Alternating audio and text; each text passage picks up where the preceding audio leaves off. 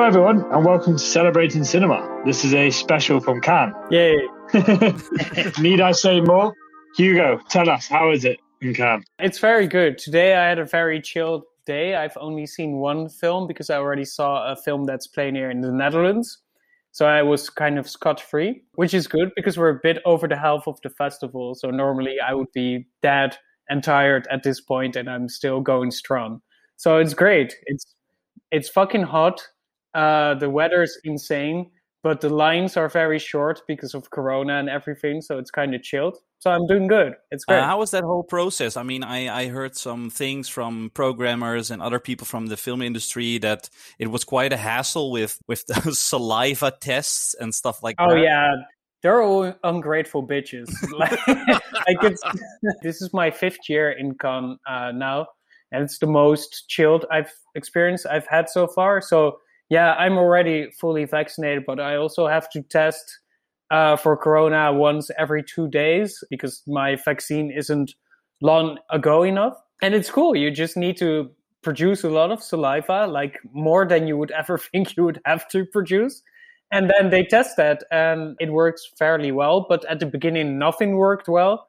And that's always the case with Cannes. It has its, you know, uh, as we would say in Dutch, children's diseases and they fix it as we go. And right now, it's literally the most comfortable festival experience I've had here so far. So it's safe, like the booing and the cheering, uh, you know. Mm, yeah, I mean it's safer than in the Netherlands, but I want to keep it at that. no, I'm not sure how much safer it is. And Tom, how are you feeling? Yeah, I mean I'm doing well, but I am here in humid, breezy. I hate this weather, Holland, and you're there uh, uh, traversing the Croisette with your film pal. So yeah, I'm I am the jealous guy in this conversation. Absolutely. You're the Bryan Ferry to my Brian Eno. Yeah. exactly. Yeah. Now, like last year was going to be uh, the first year that we would go, but then of course the festival sort of evaporated and went online. So and this year, like money wise, it wouldn't make any sense to do it for us. So hopefully I'll be joining you next year. Yeah. But of course, my question is like, what am I missing from this experience? What what is for you like the Cannes experience? Yeah, well, this year is kind of special because like last year the festival got cancelled, which is the first time in the history since the Second World War and the Nazi occupation that edition of the Cannes Film Festival was cancelled. So for many people, it has this big historic value that uh, last year Cannes couldn't happen because of COVID, and this year it is happening. And you kind of see it also in the films because uh, usually the main competition, which is of course maybe the most prestigious slot a film can have in the film festival circuit internationally, is quite dense and compact. Even though it's you know still pretty big, but this year it's so expanded. There's like 24 films in the main competition only and then all the other sidebars, there's all these different other competitions already have so much more films as well. So there's, I guess, kind of like a record number of films playing at Cannes. And it's also a crop of films from the last two years. So on paper, this should be one of the best festival editions ever because you basically have two years to get the best films out there to the festival. Thanks. Great. That's great to hear. Absolutely fantastic. The big relief is that luckily there's still some huge thinkers in the main competition, which I'm all watching because I'm in a jury for International Film Critic Federation. So I have to see all the films in the main competition and give a prize to one of them, uh, one in 24. And there's some really, really bad films in the competition. So let's talk about those films. Like, I mean, I, I've been alone at home watching the, the, the news of everything pouring in, especially about a film I think you'd like to talk about. and that seems to be, uh, as far as I can deduce from all the very mediocre reviews or even like very shitty reviews it's getting. And that is the new Sean Penn film. Flag Day. Flag Day, yeah. Well, you know, back in the days before, you know, we had movies, we had motion pictures, and then they became movies, and then they became talkies, and then they became maybe content or television or streamies or whatever you would like to call it. But I think since Sean Penn graced the Croisette again with a very poorly made film, they're all called flaggies now. like this is the new standard of cinema. It's kind of like he changed the game, you know? It's like it's not the same ever since I've seen Flag Day, which is one of the most hilariously bad films that I've ever seen maybe in my life. And you all know that there's this kind of magic intersection between really, really bad, but then still so funny, or it has a couple of elements that make it so bad that it's good often films you hope that they're so bad they're good but often they're not you know they're just so bad that they're bad which always sucks a lot when you have to endure those films. And and Sean Penn he just did the impossible you know he made me laugh for 2 hours straight. He made me so energized even though the film is absolute rubbish. And the whole time you're wondering like how the hell did this film ever make it to this edition of Cannes, which is so historic and has two years of cinema compressed in one edition. I want you to tell us what this movie is about. But first, you probably you were also there the last time that he brought a film to Cannes. Yes, I was there as well. The Last Face in 2016. With Bardem yeah. and with Theron, right? Yeah, yeah, yeah. That was the time when Charlize Theron and Penn were still in a relationship, and she actually apparently broke up with him because the film was so shitty which is actually a really great management decision. That while the 20 minutes of booing were going on in the cinema. Yeah, so Penn had like one of the worst flops in Cannes history in 2016. So everybody already kind of braced themselves when he re-emerged on the Croisette this year with Flag Day. The Last Face, his 2016 film, is kind of like this whole white savior film about like uh, I guess journalists or something fixing things somewhere in Africa. It's like the most forgettable film. The only thing that you remember is that just everything is off. And this year he went for the intimate. You know, he went for an intimate story. So what he did is he adapted a book, a non-fiction book by this journalist about her dad, who's called uh, John Vogel, who was kind of like this scam artist, almost like Catch Me If You Can, but then by a dude just, that just fails all the time. So he's trying to bluff and lie and, and scheme his way to the American dream and get a lot of money and shit. But the only thing that he really gets is death and, you know, struggle and like mob guys beating him up while their children are looking and just really sad shit. And Sean Penn is playing this dad, John Vogel. And then he cast his own children in like the kind of other roles. They're his kids also in the film and they have to endure this broken family that's broken because he's perpetually in debt and moving and starting a new enterprise and lying again. And it just seems like such an incredible vanity project that he didn't only cast himself, but then also his kids in these roles. And it tries to do like a 1990s crime drama, neo noir kind of thing, but then also combined with a Terrence Malick poetic voiceover. But the shitty thing is, there's nothing noirish or exciting about the film, and there's nothing poetic or deep. So you just have both of these things coming together, and then you have Sean Penn, who's just like he's smearing his way through the whole film, and he has the best one-liners. He's really obsessed with Chopin. Sean Penn, Chopin. I now realizing how deep this goes. this know. is a masterpiece. Yeah, maybe it's a great film. like, there's a line in the film where Chopin goes like, where are my fucking Chopin records? and he's like a cokehead, super obsessed with Chopin, and all of it just doesn't make any sense at all. It just feels very off, and it's very bad. Uh, so I had a blast. It was great. You know, it's very welcome to have some of these films over here. Will this be a film for your Contrarians Corner in in the near future? Well, you know, I was thinking about this. I, oh, like, oh no. No, no, no, no. I like a, a like a fair assessment is that I feel like Sean Penn is also sometimes trying to do a Clint Eastwood, but he just has such little grip on the cinematic language that just none of it adds up or makes sense. So I think not. So yeah, now I mean we're starting now with like the worst of the fest. There's a couple of other films that are maybe equally as bad but less funny, which is arguably worse. However, there's also some ridiculously good films like Stupid Good so it's a it's an interesting mixed bag where you have like huge banners where I'm like totally blown away, and then you have your flag day, and it's great. There's very little in between, which I actually like. I don't want to go to Cannes for the film that you know is kind of fine and you will never think about for the next three years. I'm gonna fondly remember seeing Flag Day on the 10th of July in 2021 and it's like a, it's almost like a national holiday for me now.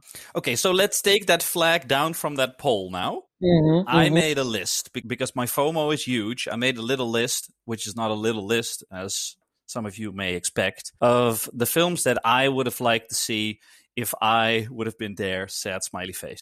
If you could be watching them through my eyes, what? oh God! Well, of course, there was the opening film, Leo Carax Annette. First time I fell in love. Woke up next to the girl and escaped fast and far. But Anne has changed me. What I see in her is obvious. What she sees in me. Hmm, that's a little more puzzling. One, two, three, four.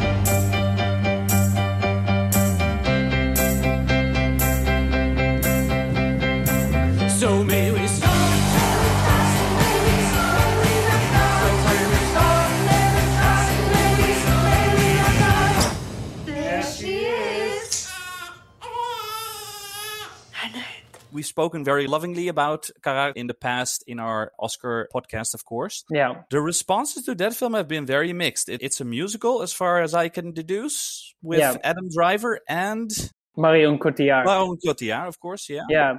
Yeah, it's a film I already saw it in the Netherlands before it played here in, in Cannes because there was a small possibility that Carax was doing interviews, which he notoriously often doesn't do. So they wanted all the Dutch journalists going to Cannes to already see the film so they might have a chance at speaking to him at the beginning of the festival.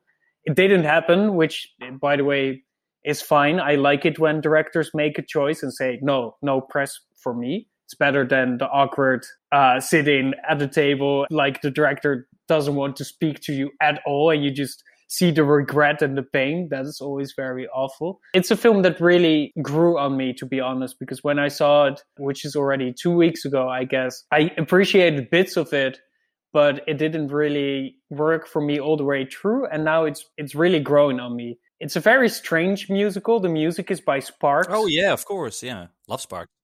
is already kind of like they have a very non-conventional way of approaching poppy music. And they're also credited with the screenplay, right?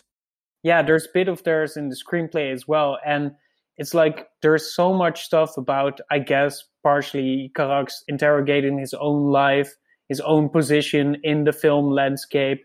It's about Adam Driver. He's like a bad boy comedian, kind of like a contrarian kind of type. And he falls in love with Marion Cotillard, who's like an opera singer.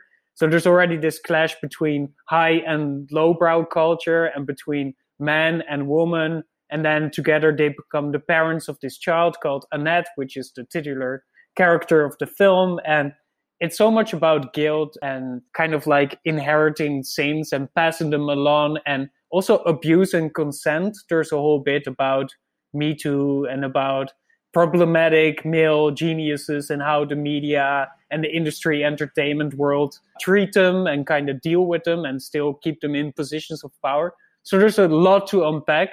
And at the beginning, I thought it was sometimes too much, like it was overreaching. But then the only things that I really remember of the film are just really intimate, small moments that you can only get when you make a film in this way, like do the musical thing and just have the actors sing while they're having sex. Like there's a scene where Adam Driver is giving Conan cunnilingus to Marion Cotillard while they're singing a love song as in a musical. and he's like in between her legs and raising his hands and singing a couple of lines and then he goes back down on her. And that's kind of like, it's a really funny, silly moment, but it's also hits pretty deep actually. So yeah, I'm I'm really warming up to that film. It took me two weeks, but here we are.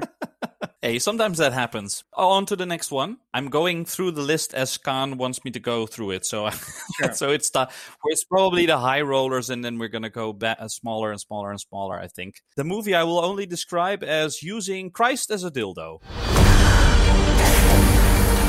Bartholoméa a-t-elle fait quelque chose qui vous est fâché Non.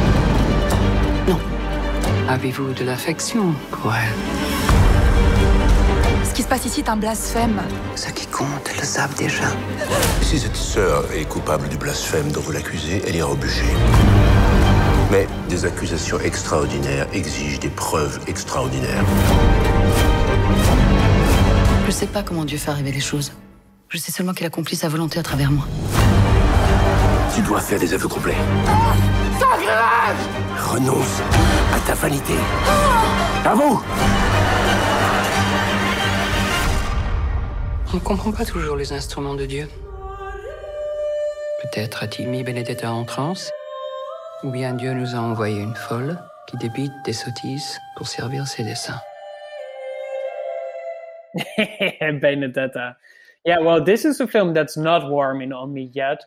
I really love Paul Verhoeven's films, and this is kind of a film that was on his mind, I guess, for a long time. Many people will probably know that Paul Verhoeven is like really into Jesus Christ and Christianity. Uh, he wrote a book called uh, Jesus of Nazareth. He was part of the Jesus Christ seminar, which was mostly philosophers and theologians it's like together and he was the only person that was not from these kind of like academic backgrounds that joined this seminar so he really knows his shit and this film about two lesbian nuns in the 17th century in in this coventry in pescia in uh, toscana in italy. And it's kind of a clever film about power relations and structures in christianity at that time and like how the coventry relates to the like bishop in Milan or something, and there's kind of like everybody scheming, and it's very much a sly deconstruction of religion and that they use miracles more as kind of like a business model than as this very authentic relationship with God or greater powers beyond. But something about it didn't really struck with me that well. I think it's kind of too still too clean, too polished, maybe for a genuine Paul Verhoeven film. I just like his films like Flesh Plus Blood, you know, when they're also in, in medieval times, when they're just dirty and, and really kind of cheeky and ballsy and more nasty and more meaty and juicy. And this one felt too sterile for me. There's a lot of discussions in Cannes now, especially with British, more Puritan critics, I guess, about screening sexuality and screening sex on film and having an old white guy like Paul Verhoeven screening and filming lesbian sex scenes. But it feels like a kind of fake controversy because there's not that much in the film for me that seems controversial. But maybe this is just our Dutch kind of we're too used maybe to those things, and maybe for other audiences this will really hit like a fucking brick. For me, as the man not in Cannes, it felt very much like like uh, reading the controversy and the whole blasphemy bullshit, and uh, Verhoeven reacting to it because he was asked during the press conference if would think about using an intimacy advisor. He had the feeling that his actors felt very at ease with the sex scenes that they were doing, and that his camera uh, person was a woman. Uh, he wasn't really thinking about the male gaze aspect of his film. And it felt very much to me that even though that might be a cop out on Verhoeven's part in some way, on the other hand, I thought, well, this really reads like the media looking for something uh, and projecting it on a film that, well, as you may say, isn't really dealing with those issues. No, I have to think a lot about our episode with Basha Boer, right? If you're talking about these gazes, it's about, I guess, acknowledging the power structures and playing with the balance. And this is what the film does, though. And I think that the actresses they seem very much in control. It feels very sly and self aware. They're all great. It feels really playful and funny, often at times, like you're referencing the Maria statue, and that is a fun scene. But then for me, maybe it doesn't go far enough. And maybe that point where I want him to bring those actresses, they could have used an intimacy coordinator. But at the kind of safe ish point where they're at now, I don't see the need to address these kind of questions with him. It seems like you're pulling at something that isn't really there yet, even though the film has the potential to go there. This is exactly why I'm kind of disappointed with the film. I'm like, well, then go there as well, because now it just seems like almost like it's too tame. Before we go on, I'd like to address one thing. I don't, I'm not going to throw you under the bus of the English language, but you mean a convent and not a Coventry. Oh. I'm only saying that. So right now, I can insert a voice clip of Colin Farrell saying Coventry in the film In Bruges. Here it comes. Go take him to hideout. Go take him to hideout. Where? Go take him to hideout in fucking Bruges. You can hide out in Croydon. Hmm. Or Coventry. Thank you, Colin Farrell. All right. On to, the, on to one of my favorite scenes. We're on a job here. We could have been on a job in Croydon or fucking Coventry.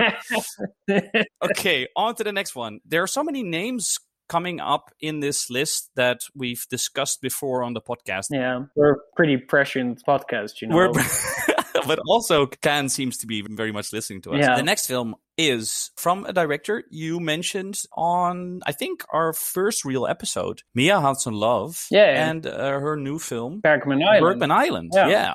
So you know this island? It's kind of special, right? It's the island of the director you and mommy like a lot.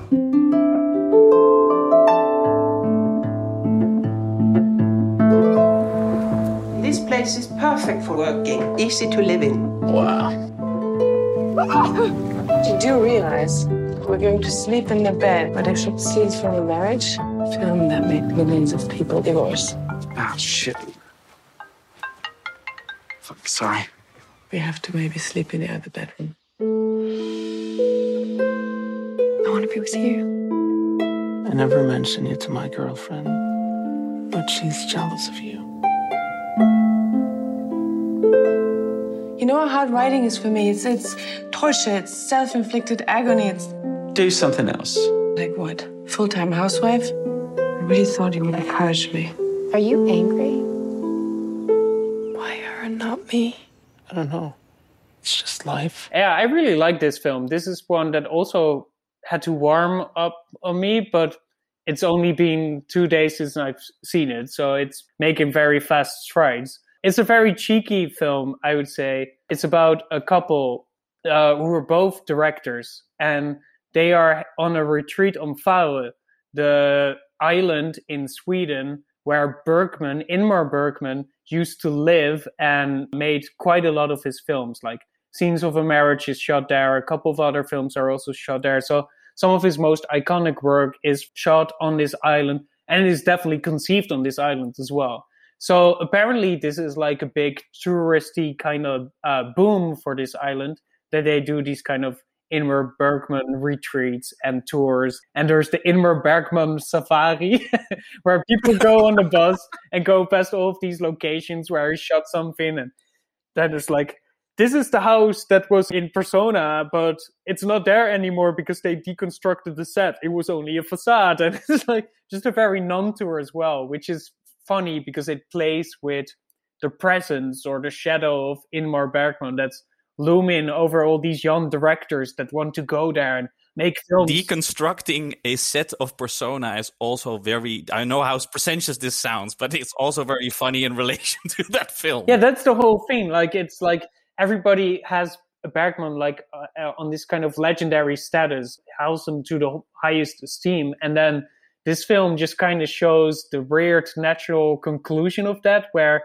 he just becomes this kind of very hollowed out facade. It's kind of like Baudrillard meets Bergman, where it's like there's this this ghost fake version of him lingering around, but it's not really him. And there's his presence is kind of like a fluke. Uh, it's like the Wizard of Oz, maybe almost. So these filmmakers, they're on the island and they want to make their own important films, and maybe Bergman's, you know, uh, heritage can help them with that. And then unwillingly, they they're kind of reconstructing or the kind of reenacting scenes of a marriage because of course they get into their own quarrels and their own relationship is kind of like uh, hitting some some rough patches. And then the film just becomes this kind of nesting narrative and there's narratives in the film within the film and it's cute it's funny it's sly it's kind of sad as well. At first it seemed almost too conceived but then the more I think about it, it actually really works for me. And this is something that I often have with Mia Hansen Love, that these are kind of films that just keep growing on you because she is so generous. That's also what we talked about in the podcast, right? That she's super generous when she looks at people, which is also why I want her to make a film about my own life because she knows those nuances of how you aspire to be something and you're not. And she acknowledges both of these things. And she also does in this film. So it's kind of like a drama film, but it plays out like a really good comedy, actually. Well, looking forward to that. Yeah, maybe we can now move the conversation more to find out what you do, Hugo, uh, day to day. What is your schedule other than just watching films? Why is it important that you, as a film critic, are physically there and sort of what that entails? Yeah, that's a good question. So um, this year I'm in the FIPRESCI jury, which is the International Federation of Film Critics, who give a prize to the best film in three competitions. The main competition, which is where I'm in as a jury member, and then you have the Un Certain Regard, which is kind of like the official sidebar of Cannes. And then you also have the parallel sections, Quinzaine, uh, the réalisateurs, which is director's fortnight, and the Semaine de la Critique, which is the critics week. So there's like the FIPRESCI has three juries over here. So I do the main competition, which are 24 films right now. So that means two or three competition films per day that I need to see because I, of course, need to see all of them for the jury deliberations to pick a winner. So my planning this year is somehow very relaxed and easy because I know always that I have to see one or two or three films at least per day and I have no choice. So all the rest I just kind of plan around that. I also try to discover as much new films or new makers or things that have my own interest and fascination. I try to seek those out as well and then I just kind of plan around that. So sometimes, like, I see five films a day. Sometimes I see only a couple of films a day, and I need to write or do an interview or something else. Because I'm also, of course, writing for my magazine. A big uh, point that Cannes also makes is that when you are here, you have to be writing about Cannes. Otherwise, you don't get invited back to the festival. We're all in the, the spinning wheel or, or the ferry wheel or something. You need to prove your worth basically every year again and again. So I'm writing a lot of dispatches. Basically, what we're doing now in audio form, I try to do in text as well. Maybe not as successfully as this, but that, that's also part of the game. And then, to be honest, the rest is also just chilling, man.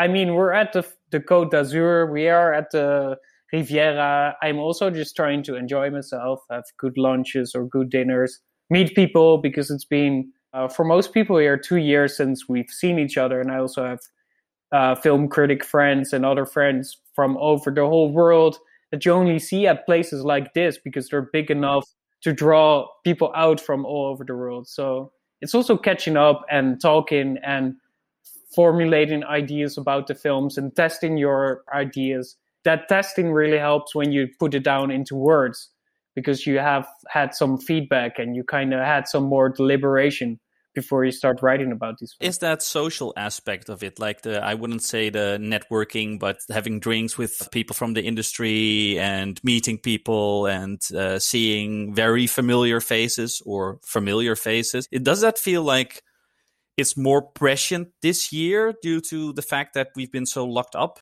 Mm, that's a good question. Well, there's less people, first of all, at the festival. So it already feels kind of different, but that's also a good thing because it's less crowded. This place can feel very cramped.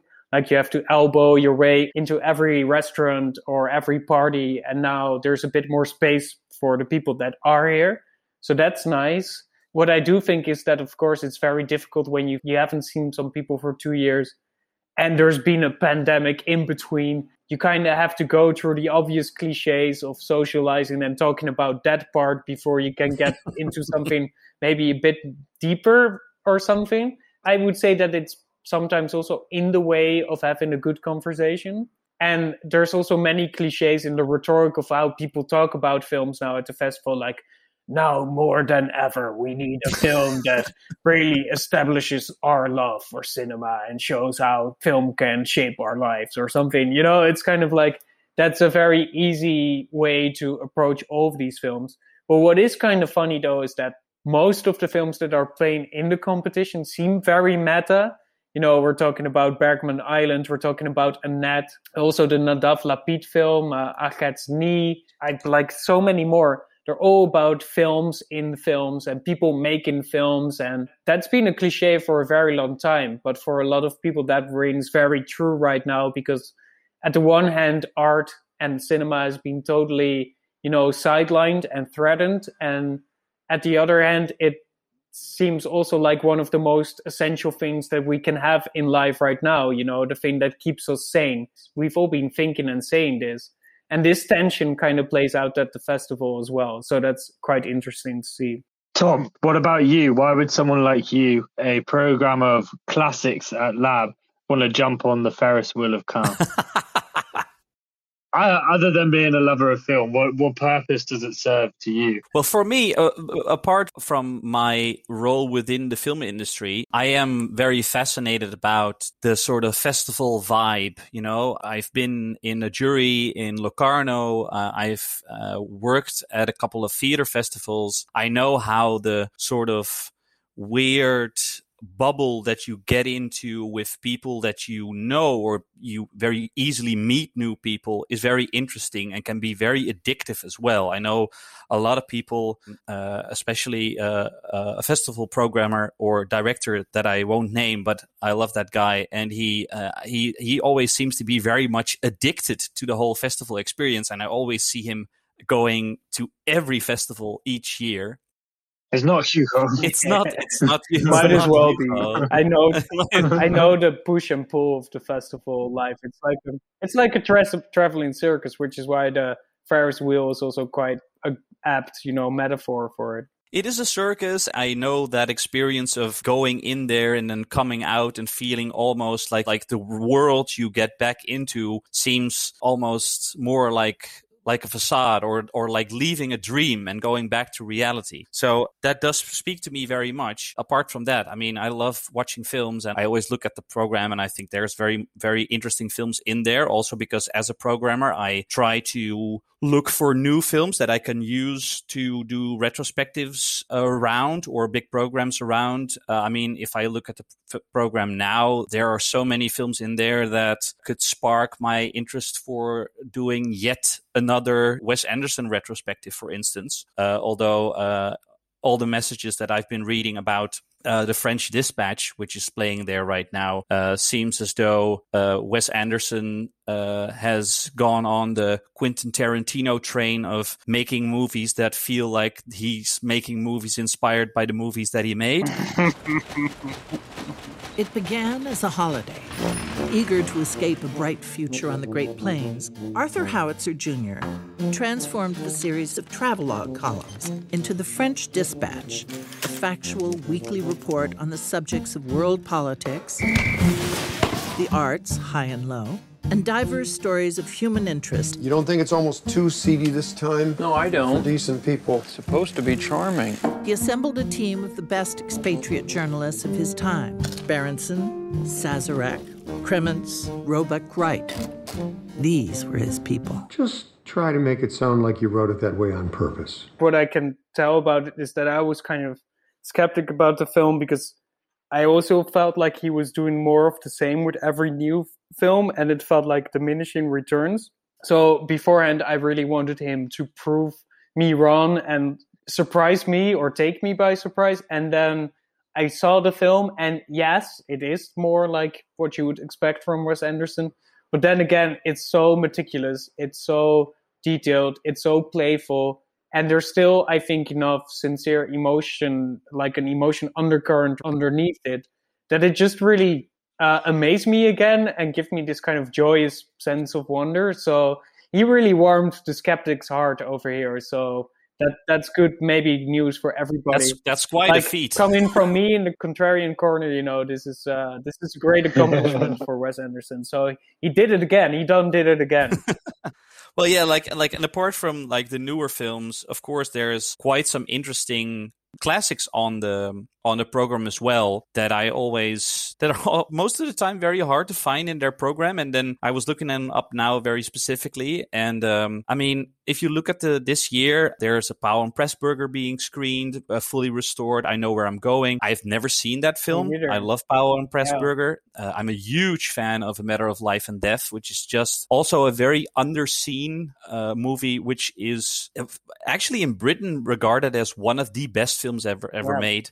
Yeah, Slavoj Zizek never did something about that film, so it's like which is a bit crazy because it's about, uh, I believe, a First World War pilot that dies uh, mistakenly, uh, or actually goes on living mistakenly, and it's this weird clash between the heavenly and earth, uh, and it's really a beautiful film. And there's a restoration of La Double Vie de Véronique, yeah. which was the first Krzysztof Kieslowski movie that I've ever watched. Kieslowski, of, of course, the director who made uh, the Decalogue series, which is actually maybe a bit of a spoiler for a program that I want to do in the future. I really want to do a Kieslowski uh, retrospective someday. So if I see like a 4K restoration of La Double Vie de Véronique, rubbing your hands, yeah, I'm like, oh my god, there is a reason for me now to bring those films to our cinema.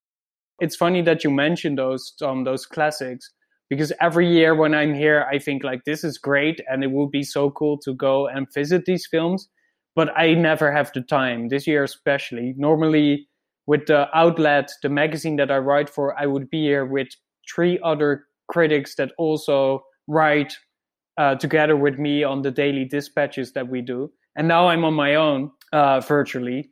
So I need to do most of that by myself. So I'm like, I have so much more of like a workload trying to cover the whole festival that those are the kind of films that I can never watch here.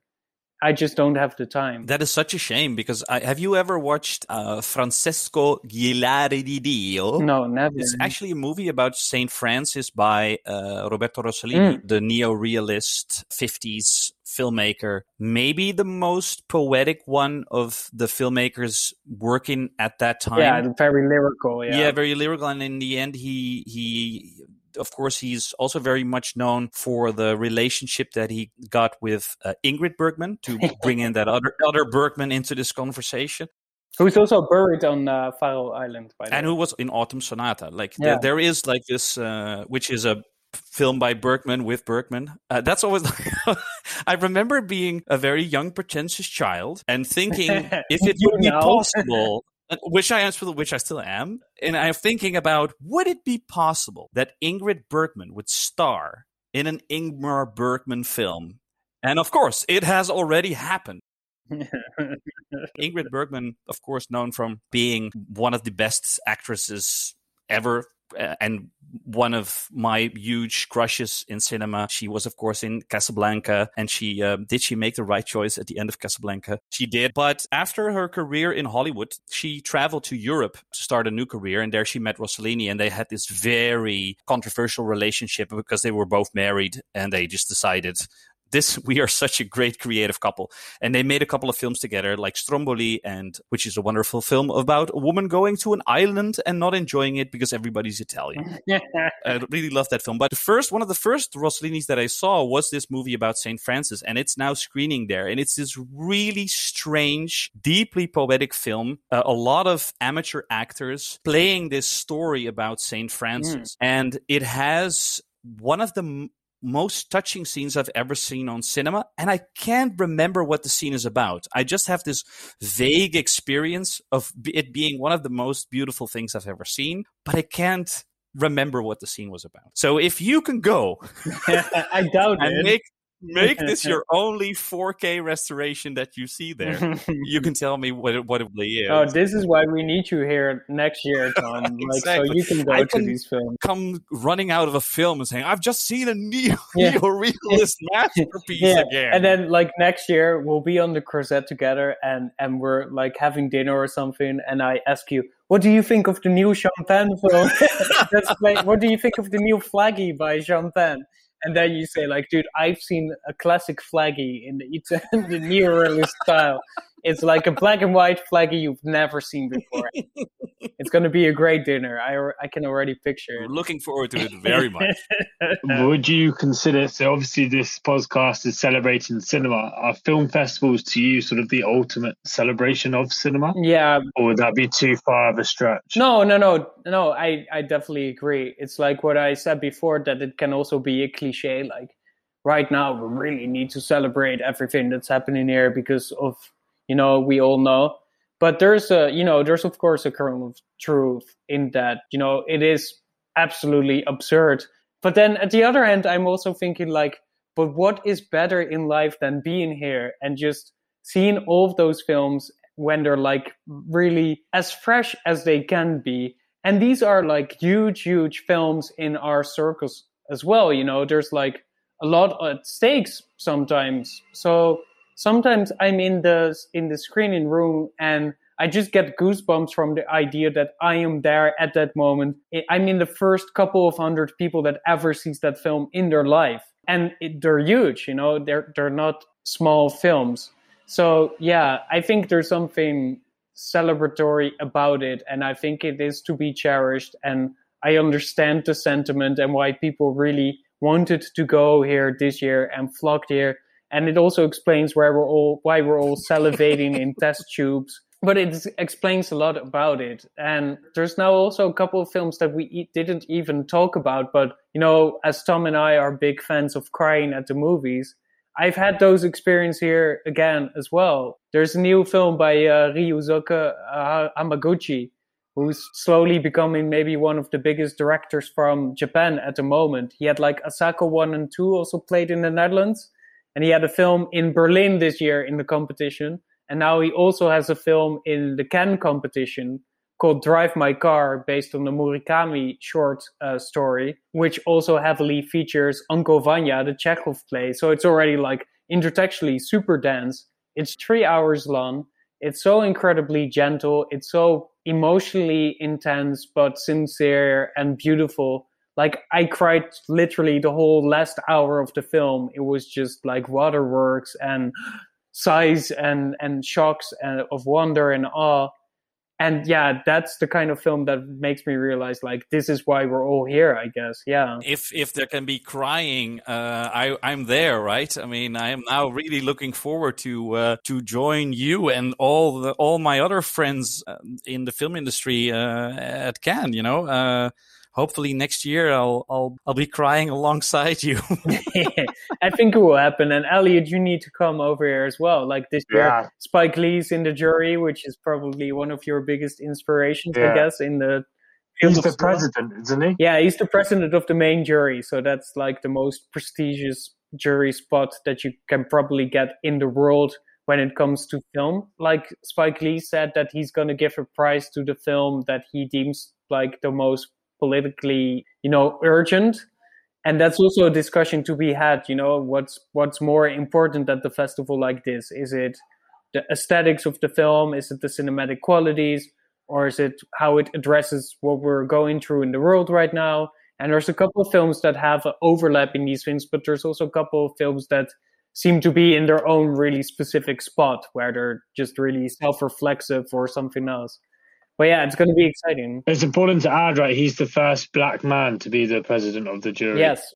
Am I right in saying that? Yes, that's true, which is also quite, of course, a big deal, and that's that's also a whole other conversation to be had. Like, Cannes is great, but it's also a very conservative kind of bastion of a kind of old cinema, which explains why a Sean Penn or a Nanni Moretti, who also made a really awful film, how they can still be in the main competition is just because they have the Cannes stamp of approval, so they have to be here. But yeah, that that is also part of the pleasure at being in Cannes. Is like the funnest thing about being here is, I guess, also pissing on the festival and taking it for granted and hating it. But it's undeniable that we all love it as well. Yeah. Tom, what what do you have for us for the film club pick? Obviously, we're taking a month hiatus. Whether we do a second part to the Cannes special, but what should people go and watch at Lab? What are your top picks? There are a couple of things coming up. There's a Here We Go Again program that we did as a reopening, which is uh, all the suggestions that people gave us. A couple of new films are coming in there. So uh, we have Ghost Dog by uh, Jim Jarmusch. Actually, it's a quite a good selection of movies by black filmmakers. There's a uh, Touki Black Girl, nice. and Pariah by the Dee Reese, which is actually not part of that program, but which is part of Pride programming. So nice. we're doing a whole week of different Pride films with uh, Portrait of a Lady on Fire is coming back. This is where you should tell your oh, anecdote. Yeah, actually. talking yeah. about like why we all should be in Cannes. A couple of days ago, during the finale of the uh, European Championship of Soccer, I was at a, a, a party of a friend of mine who has this like super lavish lush uh, villa that looks out over the sea here in Cannes. Of course, of course, you have such a friend. yeah, she's she works for a sales agent, and they have all the money. You know, like us poor journalists, we can only visit the parties, but we can never give them. But Adèle Haenel was there as well, and we were watching uh, the soccer match. And a good friend of mine is an Italian film critic, so we were talking with Adèle of Portrait of Lady on Fire. So I'm already like, and she's like, yeah, I don't really like soccer. So like, who are you rooting for? So the Italian critic said like, yeah, well, yeah, obviously Italy. And she was like, oh, well, in that case, I'm also for Italy. So maybe it's because of her that Italy won, you know? but that's also Cannes for you, you know. It's like uh, you're just watching uh, football with one of the biggest actresses of the moment that you really admire. Yeah, she she's fantastic in Portrait of a Lady on Fire. To go back to the program, it's uh, that that film is in there. My own Private Idaho also has an anniversary Great this film. year. I wanted to bring that back as part of it, and the movie that always returns to our cinema because people wanted to see it over and over again is Luca Guadagnino's Call Me by Your Name. Yeah. So the, those are the films that that I would greatly advise everybody to see. So yeah, that's that's what we're doing right now. So um Well, you almost make me jealous for me not being there, Tom. Almost, almost. Yes, I've beaten Cannes Film Festival. I have to say, you give them a good run for their money with with the selection of films that are showing at Lab. So thank you. But yeah, that concludes our summer special. We'll obviously be taking a month off, but it'll give you a chance to watch hopefully as many films at Lab. Otherwise, feel free to spread the word of the podcast and we'll be returning for a,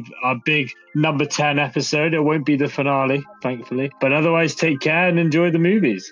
Thank you, Elliot. Right. See you guys Ciao. later. Ciao. See you in Coventry or fucking Croydon. From Cannes to Coventry, a podcast by Love 111.